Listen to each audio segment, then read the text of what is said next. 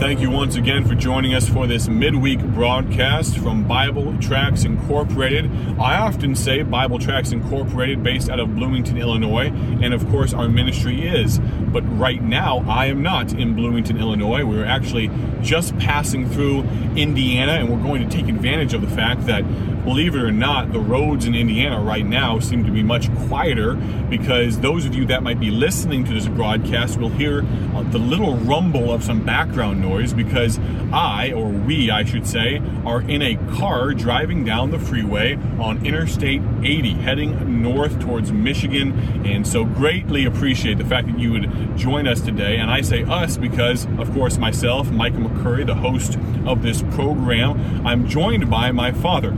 Chris McCurry. And uh, so glad to have him on the program. Wanted to take this opportunity to introduce him to you. I, have mentioned him multiple times, and if I have you on the program, I think maybe I have to have mom on the program one of these days so she, so she can tell her side of the story. But on Monday, uh, my dad talked about his salvation testimony, and yesterday we kind of got through a little bit of the ministries that he's been able to be a part of, and we're going to touch back on that.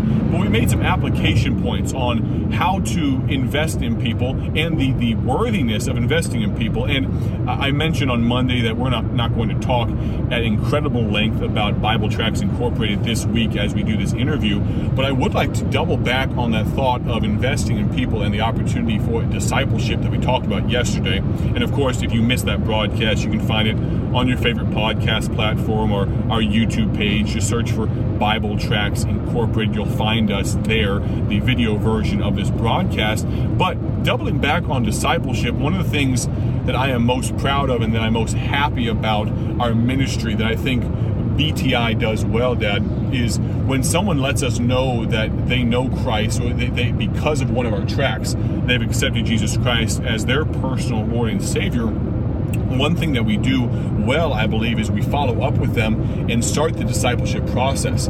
Actually, as of the six month mark of 2020, we actually had just prisoners alone. We've had 47 different prisoners that have contacted us and many other uh, d- uh, decisions for Christ, both domestic and internationally. And so I'm excited about the opportunities that we have to follow up with discipleship material. But that kind of go straight into the opportunity that you had that, well, first of all, someone mentored you, someone discipled you, someone brought you along uh, and fed you, starting with you using the biblical terms, the, the milk of the word and then the meat of the word. And as you got stronger and stronger in the Christian faith. But if you talk about for just a moment for you personally what that meant, but then the opportunity it gave to you to replicate that in other people.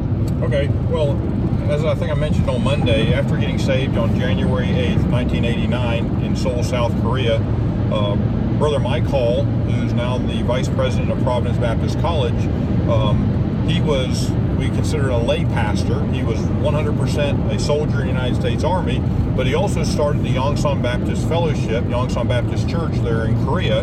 And I've often told people that he started the church for no other reason, just so his family had a place to go a local New Testament Bible church while they were stationed there in Korea. And it was really exciting as one of the very first converts there Yongsan Baptist Fellowship to see really the inner workings of a church um, and then also to see how God blessed. When we started there, when I got saved in January of 89, the church had only been established just a few months. Uh, but then over the next 18 months while we were there, um, we got to see the church not only just grow in um, number, but also in its outreach.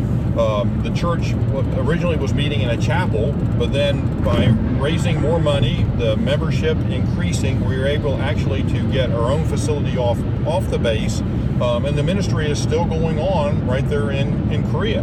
Uh, that's very exciting to see. Uh, but as Brother Hall invested in me with one-on-one discipleship and thus fulfilling the Great Commission because I got saved. Shortly thereafter, I was uh, scripturally baptized by immersion.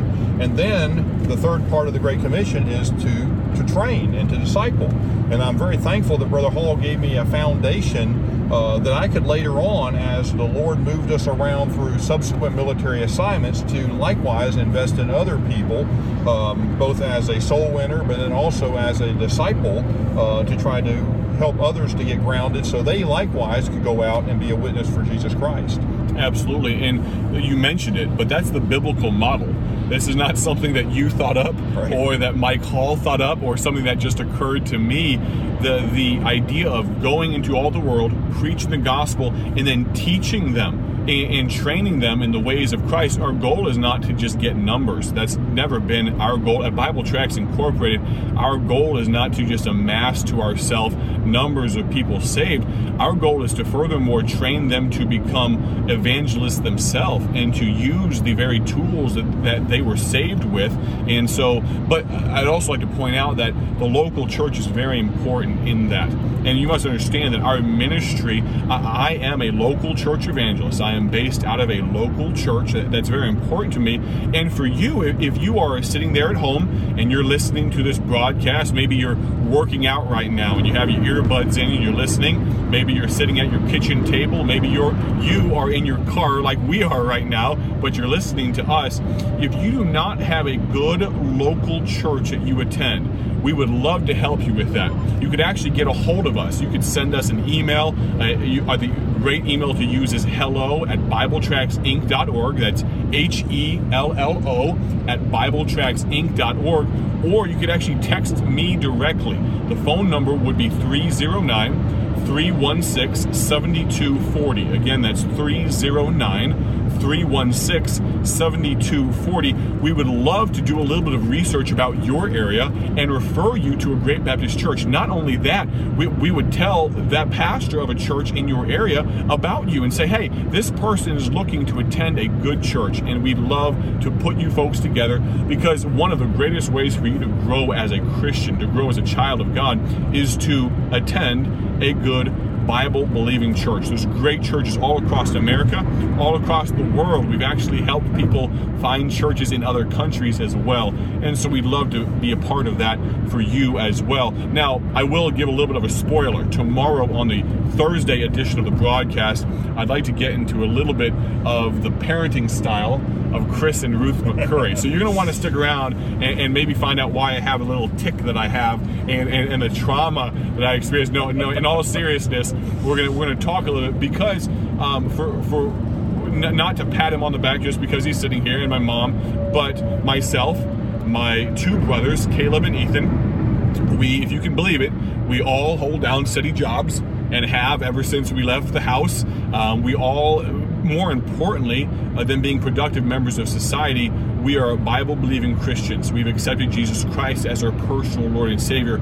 And those of you that are parents, and, and please understand how my heart goes out to you, those of you that have wayward children, you know the feat that it is to raise children in the nurturing admonition of the Lord. And so oftentimes there will be parents that do everything they can, and you could say do everything right, but children still have a will of their own. But for those of you young people out there and young parents out there, I think there might be some things tomorrow that just might be a help to you as well. But if we backtrack in, in the life story, we came through your upbringing in Asheville, North Carolina, and thereabouts, and salvation in South Korea. And then you and my mom got married, of course, and a few years later had me. You're there in Fort Hood, Texas. And then where does that kind of bring us? And more importantly, as you progressed into each subsequent duty station, what was one of the very first things that you did whenever you found out you were moving to a new place? More important than finding your new home, what did you do first? Well, you have to realize when we first started this journey, um, we didn't have the internet. so at the time, we would use things like uh, Yellow Pages, which was out of this big, you know, thing called a phone book that you don't have around anymore. Um, or we would use a uh, Christian publication, much like the Revival Fires or the Sword of the Lord, that would have a church directory. Um, but we felt just this overwhelming need that if God was sending us to the next assignment, He obviously had a place for us to serve and to worship Him. And so, right along with trying to find uh, our physical house, we would also try to find our spiritual house. And so, those two priorities went hand in hand. And I think God blessed us because we knew if God was sending us to an assignment, that God had a place for us to serve Him there and God blessed us. And just during my time in the military, after getting saved in Korea, uh, over the subsequent moves, we actually were in 10 different independent fundamental Baptist churches. God never left us without a place to serve. And not, you know, there's no perfect church this side of heaven. Um, and so you can't look at finding a church and finding that perfect church. And sometimes there's a tendency of trying to go back to that first church where you have so many fond memories. Um, but no two churches are the same. And so the church wasn't perfect before you got there, and it's not going to be perfect when you are there. Uh, but you have to make that as a top priority because, sure, you can sit and read your Bible, you can pray, but you're not going to be as effective as a Christian until you come together. The you know the church, the word church is ecclesia. It's a called out assembly of believers, and so we strongly believe that you have to build your life around that local New Testament Bible believing church. Um, and God always provided us throughout our military career, and even after that, since I've been retired now for the last ten years. And so we would make that a priority uh, by using those sources. Again, you know, as the internet became available, that was a great tool to try to research churches. Uh, but then I would also go and make phone calls uh, to try to help eliminate uh, churches that may appear to be one thing but actually are not. Um, I have certain things I'm not going to compromise on. I'm not going to compromise on my stand for the Bible. I wasn't going to compromise on taking a stand for separation. If a church has specific ministries or doesn't have specific ministries, that is not as important to me as their doctrinal position. And so I would try to contact the pastor and try to eliminate any churches that were not going to doctrinally line up to the way that I was taught. Um, and then from those churches that we thought lined up, is that we would try to make a visit to those churches once we got assigned to that area. And I would challenge you that a church can have a very good service one one Sunday and they can have a very bad service. Maybe the pastor's out and has a guest speaker in. And so we would try, unless there was some doctrinal problem with that church, we would try to visit that church for one week to try to get a full flavor of what that church ministry was all about. And God blessed us over our 22 years in the military by providing us a local church no matter where we were assigned. Absolutely. And it, it's funny, sometimes I feel like uh, people put more, more time into uh, searching for a new car than they would something as important as where they're going to cement and the foundational element of their family and the orbit of what church they're going to end up in. And so we might talk about that more, but understand this as we get into the topic of family and raising a family that everything we've talked about for these last three days, it all revolved around the local church and more specifically around the Bible. You've heard us talk about some different terms. If you have some questions about anything we've mentioned, please feel free to contact us. The announcer will be on in just a moment to tell you how you can get a hold of us today. God bless. Thank you for joining us today for Bible Tract Echoes, a ministry of Bible Tracts Incorporated. If you would like to receive a free sample packet of all of our tracts, you can contact us by calling 309 828 6888. That's 309 828 6888. Our mailing address is P.O. Box 188, Bloomington, Illinois 61702. A faster way to contact us is to go to our website at BibleTractsInc.org. That's BibleTractsInc.org. There you will find more information about our ministry and details on how you can support Bible Tracts Incorporated. Thanks for listening, and may the Lord richly bless you as you serve Him.